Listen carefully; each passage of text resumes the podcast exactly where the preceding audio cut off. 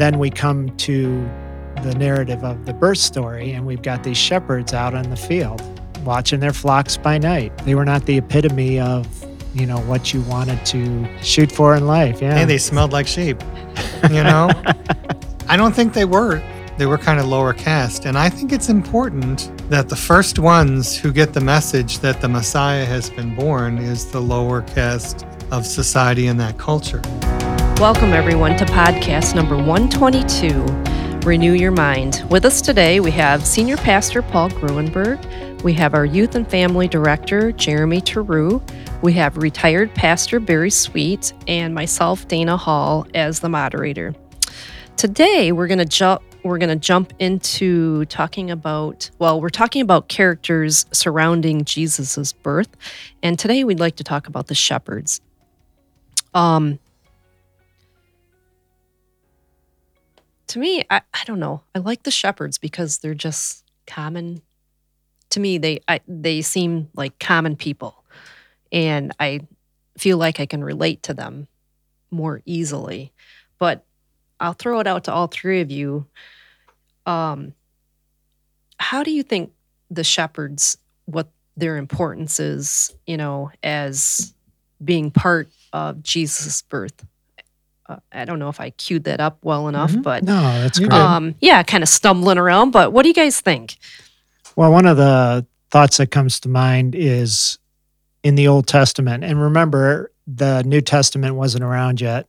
But in the Old Testament, hmm understand shepherds were usually the youngest children, and shepherds were not necessarily the oh, the fame and fortune people of the era. hmm Uh, and in the Old Testament, we look at a, a shepherd boy uh, who was getting kind of into things. His Mhm. brothers were in a battle with the Philistines, and this young kid comes who's supposed to be looking after his father's sheep. His dad sends him with some food to give to the brothers at this standoff between the Philistines.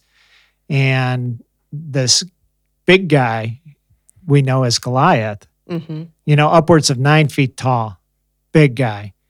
Um, this little shepherd boy, maybe, maybe he was 15, maybe 16, uh, takes a slingshot and falls this, this giant where the rest of all of the army of Israel is shaken in their boots, so to speak. And he comes up with a slingshot and in the name of the Lord, you know, you can't call God this, you know, and smites him hmm he was a shepherd. And then he gets anointed to be the next king after Saul.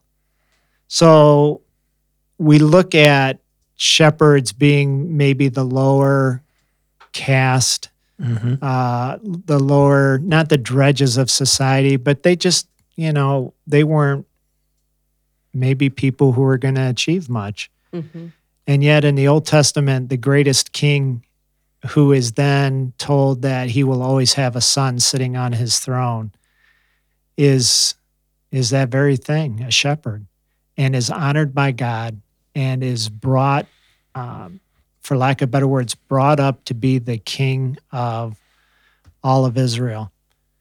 And then we come to the narrative of the birth story, and we've got these shepherds out in the field hmm watching their flocks by night and they were not the they were not the epitome of you know what you wanted to i don't know Shoot for in life. shoot for in life yeah Hey, they smelled like sheep. You know? I don't think they were seen. I mean, they weren't seen negatively, but at the same time, they weren't. It wasn't a position to aspire for. I think that is a good way Mhm. to put it. And um, they were kind of lower caste. And I think it's important that the first ones who get the message that the Messiah has been born is the lower caste of society in that culture. Mhm.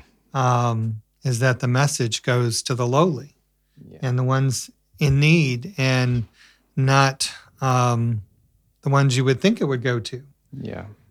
you know and, and i think that there's a message there for us is that is that the message of grace and goodness and love and all that jesus is bringing to the world the messiah is bringing is for everybody even the lowest of the low Mhm.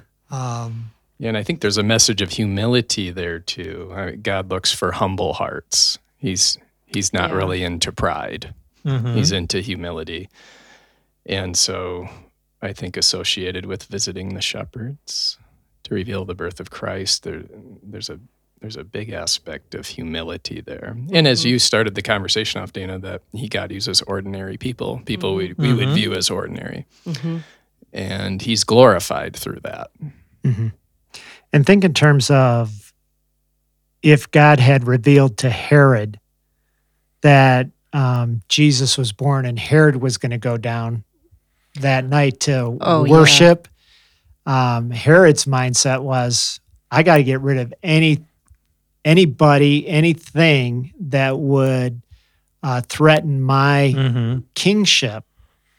And that goes back to what jeremy's saying is humility doesn't is harder you're harder to find humility in those who have obtained much. Hmm uh, because oftentimes if you are uh, at that upper level of society you know sometimes it's by your hard work so you've got a lot of pride hmm or it was handed down to you, uh, like Herod. i- It was hand, was it handed down to him? He was given the position by Caesar, and I know he was, was he? Well, anyway, we're getting off. Uh, but the shepherds were not only humble. I think the humble part also suggests that they were able to receive what Mhm. God spoke to them, and they would be more willing to be obedient you know to search out. It says the angels came out and glory be to god in the highest and born to you this day in the little town of bethlehem which was just a stone's throw from where they were at hmm is the savior. And the jews of that day would have been continually waiting for this savior this messiah to come.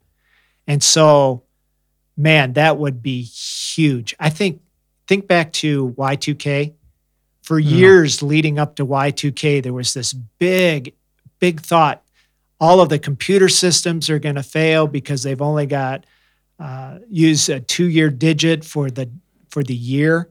And so when we turn to 2000 we're going to go from 99 to 00 and it's just going to ruin everything. I was working at ford and i was on a part of the task force for our system to change all of those dates over to handle a four digit year and so for years a couple years at least we're working diligently to make sure all of our systems can process a four year date uh, for the year.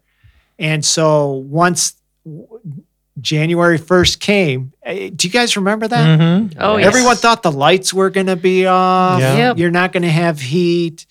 Uh, all of this stuff was going to happen. Yeah, end of the world. Right. And so the buildup was great. And well, think in terms of the Messiah, the coming savior of your people. And then you're told it's here. The anticipation. Oh, we got to go find this this savior. Well, there was also that period between Old Testament and New Testament where God was basically silent for 400 years. Mhm. You know, and so that, I mean, Mm. there's that dynamic in there as well. Yeah. I mean, that's such a long period of time. I mean, it's generation after generation Yeah. after generation where God hasn't spoken in a new way. And there's still the promise of the Messiah. And so I'm, and then the Roman situation, you know, in, in play.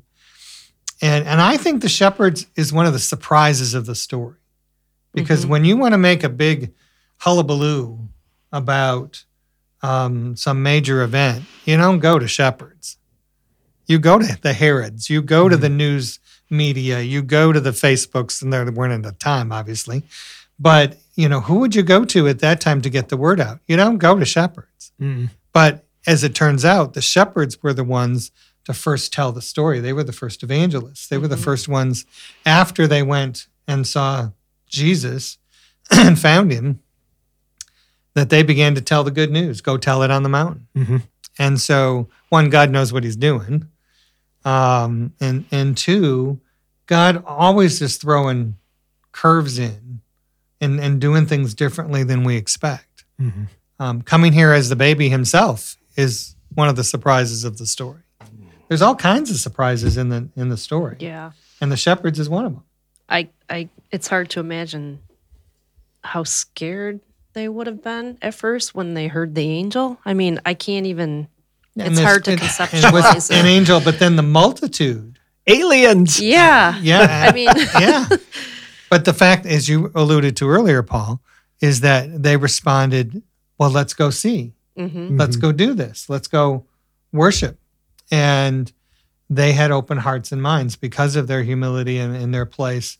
They weren't going to get tied up in the negative side, but they're going to look at, "Wow, let's go do this and enjoy." Mhm. Yeah, I and think that was a response of faith on their behalf, and um, you know they wanted to they wanted to go see they wanted to go worship. They didn't feel any type of competition. Where Herod, the first Mhm. thing he heard about was, "What do you mean another king? Yeah.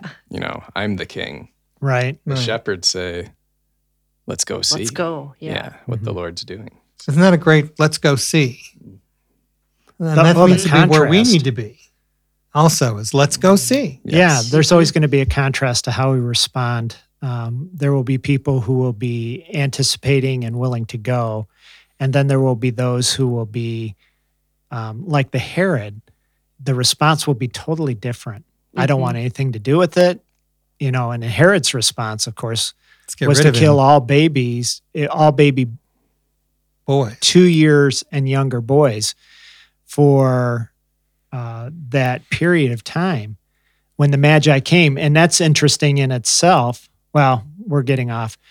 Uh, so the shepherds, yeah, Yeah. the shepherds' response was was wonderful. How many shepherds do you think there?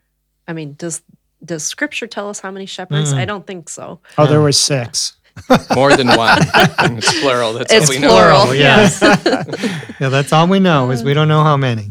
I mean, when do you know uh, when you have shepherds that are looking over flocks? Is it one? I mean, is there Sometimes A it can be couple, or just is there one. m- I would. lots of them, or yeah? I was just I, curious. I think one one of the things I've read about shepherds is sometimes they would um, gather at night for protection against Oh, animals yeah. Predators, and yeah. Predators, and so that they would and and the sheep would know the voice of their shepherd, Of their shepherd. so they would Uh-huh. call them out of the pen. Mhm. and even though there'd be different flocks. Um, a- and so it's possible that you could have one shepherd of this flock and this flock and this flock, but they were Sure. together for that night. Okay. Well, I think anything else we want to say about shepherds? If not, I'll wrap it up on that note. Yeah, they they. I, I think it's important to understand that in their joy, they went and shared Mm-hmm. with others as they walked back to the the fields where the flocks were. In their joy. And that's such a uh, difference today. Uh, in our joy we kind of hide it away and we don't tell anyone. Uh, but our joy you know should dictate that we share that with others Mm-hmm. um, when we find christ I think that's the application piece for us is Mhm. that we need to do what the shepherds did. One, go and see, but two, then go and tell. Mhm. Yes.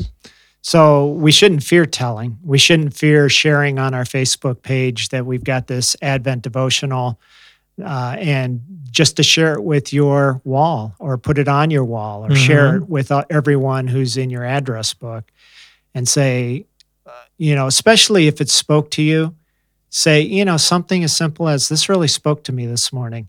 And then just share it with others and and let it go out there. Right. Uh, we don't know how God Let is going to Spirit use do what that. the Spirit's going to do with it. Right. So, Yeah, I like that. Go and see and go and tell with joy. mhm. Mm-hmm. Okay. All right. There's your challenge for the day and the week. Um, so thank you everyone for joining us.